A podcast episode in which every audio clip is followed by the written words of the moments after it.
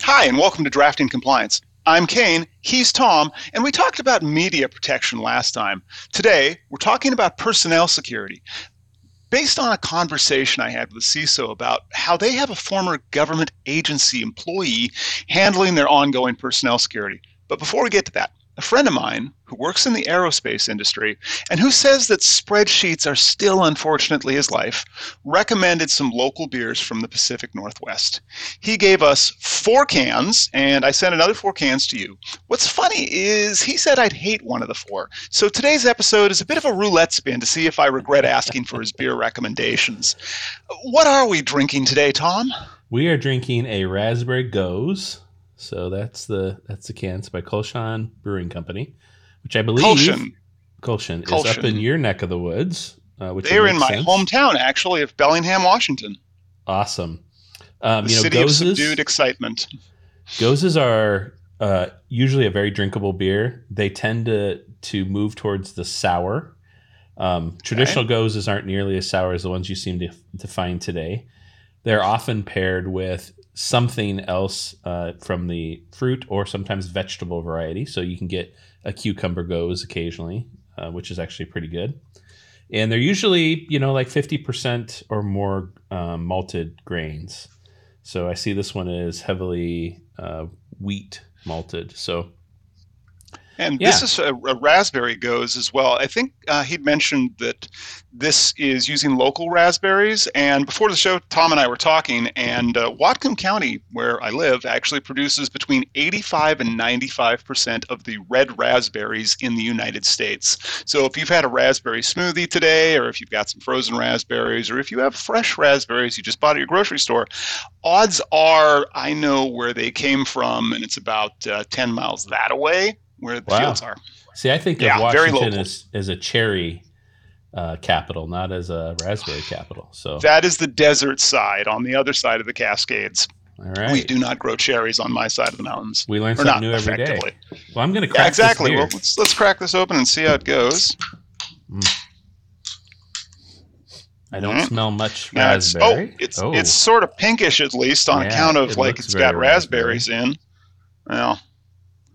And I'm managing to fit this entire one in the glass. I prefer this size of can as opposed to the tall boys. Which, so this has it has very small bubbles. It's almost like an effervescent bubble. Oh, geez, wow, there's stuff floating. I'm not sure if that'll come through in the camera, but there's chunks in the glass. I don't have that, Kane, if I'm being honest. So. Oh, good time. So I'm guessing these are raspberry seeds. Maybe they didn't strain it all. No, I didn't. I didn't straight dump mine. So this could be that it's in mine. But there's some interesting. Now this does smell like raspberries. I do smell the raspberry. I get a little honey. A little bit of that beer smell. You're right, though. Very small bubbles, almost a champagne bubble size, small, but they're not going. They're not going straight up though. And they disappeared. Kind of cloudy. Quick. So it's very, no kidding. It's very cloudy, very hazy. I'm gonna try it. Yeah. All right, same. So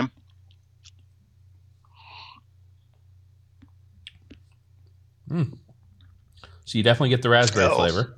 Oh yeah, that's. Oh gosh. Those Sour Patch Kids things or any other sour candy this kind of reads like that, and I'm not a fan of sour things, as I think we're learning on the show. Yes, I like bitters, but I don't like sour. The sour is pretty, if you're a fan of sour beers, you wouldn't call this particularly sour.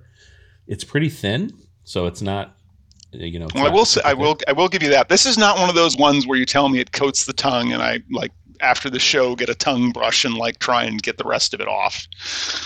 Yeah. But it does taste of raspberries. Yeah, if you like raspberries and you like sours, I think you will really like this beer. This is,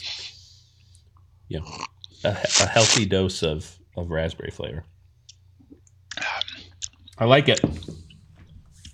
I've been to their brewery too, not for their beer, but for their cheese curds and what is that? Poutine. I recommend their poutine more than I recommend their beer. That is a true story there about being near Canada.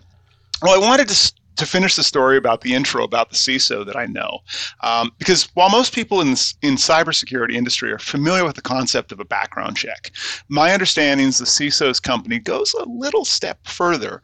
Their head of security actually uses a combination of open source intelligence and proprietary sources to vet anyone who wants to work in their FedRAMP environment, because their particular organization is concerned about espionage by adversarial nation states. The CISO mentioned that includes not just looking through court records, but also bank statements and social media to help determine if anyone's a potential blackmail risk. So, with that in mind, Tom, what is personnel security? Well, you certainly pulled the covers back a little bit already, Kane. You know, this is all of the formal process you have around the people you bring into your organization, certainly how you vet them initially, how you make sure that as they move about inside your company, they move with the proper permissions and shed the ones they no longer need. Certainly talks about how you terminate an employee too, and what are the requirements around that. There are a couple things that I would consider maybe surprises to folks that are in the spec as well. First being, this also talks about external personnel that work in the environment. So you have to account for like those contractors. Folks. Yep, you got it. It talks about position descriptions and putting risk values on every employee as well that works in the environment. So those are things that I would say are going to be a surprise, but largely the rest of this fits pretty neatly into common controls that you would have in your organization. Okay. And so how do organizations typically establish personnel security policies and procedures to meet those requirements of FedRAMP Moderate?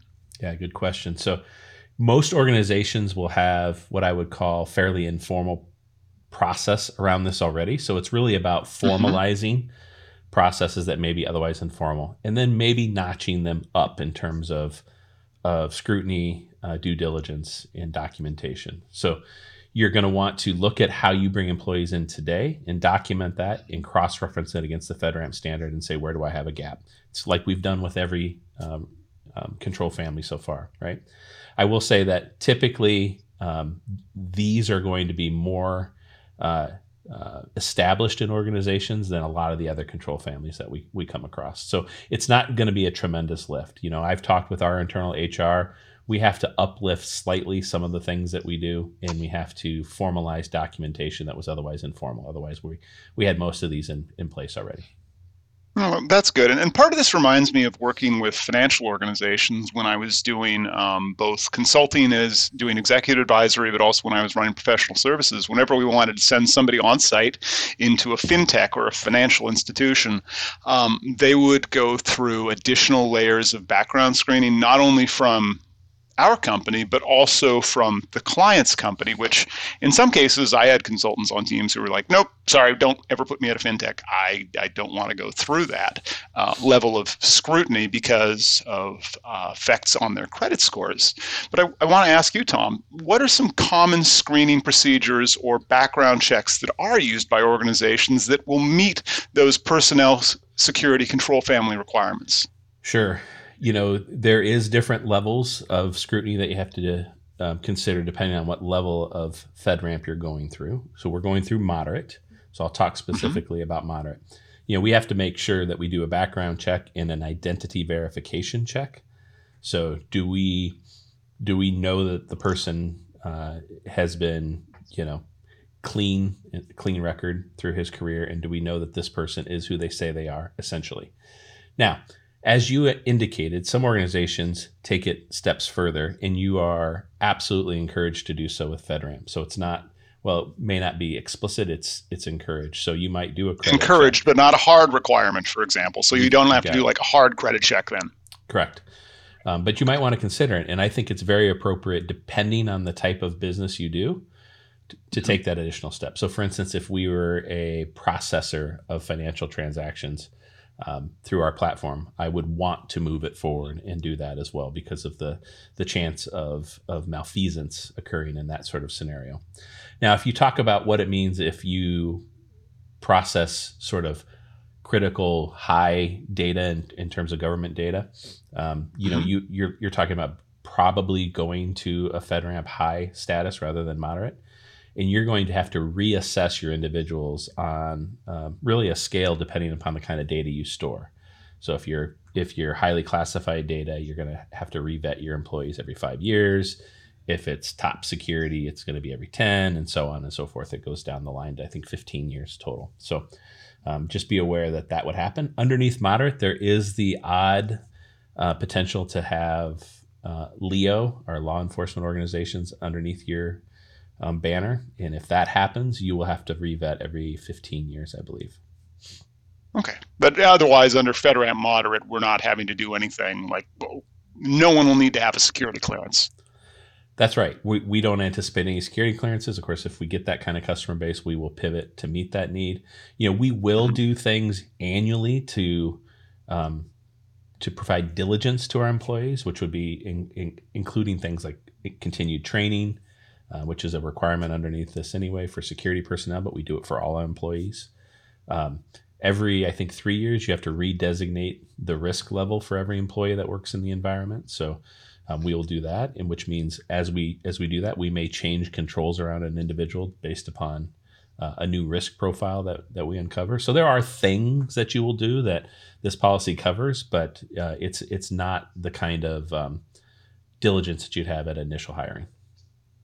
Fantastic. And if you're enjoying this conversation on YouTube, ring the bell to get notifications about our continuing attempts to find any beers I like, or just subscribe in your podcast app of choice. Now, Tom, I want to ask about how organizations ensure that their personnel are adequately trained in security principles and practices, which is part of the personnel security control family in FedRAMP Moderate. It is. It specifically calls out that anybody who has responsibilities for security or privacy needs to have ongoing training. I take the stance that everybody has information security responsibility and privacy responsibility. Definitely. In the organization. So we take that to Agreed. Mean that essentially that this policy dovetails right into our security awareness training policy. That policy does designate different levels of training. So we have the security awareness training that is all our employees. And then we have another heightened level for people who have specific responsibilities in information security, meaning they're on the CERT team, they might be on the BCP team or something like that. Okay. So additional training based on individuals' roles. Can you talk a little bit about the role of ongoing personnel security assessments and how they contribute to an organization's overall security posture in a FedRAMP moderate environment? Well, again, when you're talking about ongoing personnel assessments, you're really talking about what are the things that your policy requires you to do to make sure your individuals are continuing to be at the same level of security awareness and training. So there's not a secret sauce here. This is, do you reassess your employees on a given cycle to know what their risk profile is? Do you provide them information security training that's appropriate for their job role and function? And then if the profile of risk changes, do you put controls in place that are appropriate? Okay, fantastic. And when you say personnel, like individual risk, do we mean to the role or do we mean risks by an individual? Well, I think it's both. So you have to consider that an individual in a given position has inherent risk because of the role, but also because of factors in their life or their trajectory from a career perspective. So you bring all those into the risk profile. So for instance, if you bring in a brand new employee and give them a bunch of access, I think the risk is you don't know that employee well enough yet. So you have to judge that risk a little higher than somebody you've known for a number of years or has sort of scaled into that role. And that's just an example. Again, if your CFO suddenly becomes your CEO, there's a different risk profile associated with that individual as well. Maybe it's less because the CFO has a lot of keys that CEO shouldn't necessarily have in his pocket. So the reality is you have to look at it based upon the company and the profile of the company and how it's ran, look at it by the position, and look at it by the individual. Okay. And so getting more to brass tacks then, how do organizations ensure that proper separation of duties and responsibilities within their personnel to minimize the risk of unauthorized access to information systems in that FedRAMP moderate setting? Yeah, great question. Of course, initially you're talking about how do you set up an employee, right? So you should have the principles of least privilege installed from the very beginning. So this talks about onboarding an employee, and it dovetails directly into processes that we have for onboarding an employee. Always we onboard with the idea that we should give this person the least privilege that they need to do their job. That's an information best practice. Now, the next step of this is as you move through an organization, you get promoted, you fill gap in a different group, whatever it is, you need to have your permissions relooked at. And this talks about that too. There's timelines. I think it's within 24 hours of the acceptance in the actual move to the new role. So for instance, if you were to take a job on and it doesn't start for 2 weeks, you don't have to remove permissions in that period. But once that 2 week period starts or ends, I should say, you have 24 hours to remove old permissions that are no longer required. And then you have to that's good, because I found a lot of organizations just historically have struggled with permissions aggregation and with removing people's permissions. I can think of a couple instances where, we found out that the CEO had access to literally everything because as the founder of the company, many years ago, they just had never had anyone clean up their permissions. So it sounds like in a FedRAMP moderate environment, those rule changes are far more prescriptive and in line with best practices. 100%. And I think you're exactly spot on, Kane. I don't think I've been to a large organization in my career that hasn't struggled with this. So this is really forcing the hand of organizations to do what they should have always been doing. Okay. And just going on those other challenges, because we've seen this before, Tom, both you and I'm sure our viewers have as well. What are some other common challenges organizations face when they're trying to implement the personnel security control family in their journeys towards FedRAMP moderate compliance? Yeah, I would say this one is going to offer fewer challenges than some of the other ones. There's not big technical hurdles here, so you don't have to worry about, for instance, in our stance, we don't have to do much in terms of product enhancement for this policy to be active, right? What you do have to do is formalize activities that impact functional groups across the organization. So HR is going to head up the adoption of this policy, but there's going to be potentially pillars within your organization that resist that change, right? To your point, you may have a CEO that doesn't want to have his permissions removed, or you might have a director of infrastructure that started as a tier one NOC person and has just kept all those permissions. And he likes to be able to go in occasionally and look at Active Directory or whatever it is, right? Sounds so familiar. Right. So the big challenge you're going to face here is change. And that's a challenge in every organization. I think we all recognize that, but this is a necessary change. So it sounds like there's going to be some cultural changes associated with this as well, not just so it's more about soft skills in this rather than necessarily hard technical requirements. Yeah, I think so. Okay. Well, fantastic. Well, with that, I want us to move to our beer reviews associated with Kulshan's Raspberry Goes. I guess I'll goes first. Perhaps I'm going to take one more sip, see if it's changed. The raspberry flavor scent has come far more prominent now over time.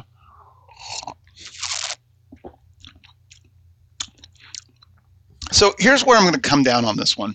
I'm going to give this possibly my highest rating. I'm going to give it a 5 out of a possible 10. And the reason why is it's very thin.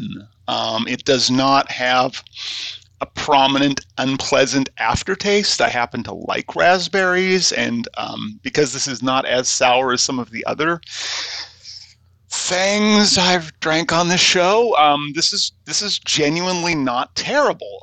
So I'm going to give it a 5 out of 10. Good rating. I think it's no secret to anybody that sours aren't my favorite. But in terms of sours, this one is not the most sour. I mean, it's pretty drinkable. You mentioned thin as a plus. I mentioned thin generally as a minus. But I do like the raspberry flavor. So this one has a convoluted set of variables in my head. I'm going to probably go with you and say it's a 5. I'm not going to ever... Really? We agreed? We agree. Wow. I'm never going to search this out. But when somebody says, hey, have you ever had a good goes? I will rate this up there with the cucumber goes that I get locally. That's very good. It's a little less sour, so it's probably a little better. But this is a close second. For a goes, this is pretty good. Fantastic. Well, we both agreed on this one. And that's all for today. If you have a beer you think I'd like, drop it in the comments below. And remember to subscribe to Top 5 in 5 for a show where I talk about macroeconomic factors and regulatory changes in security. Thanks, everyone.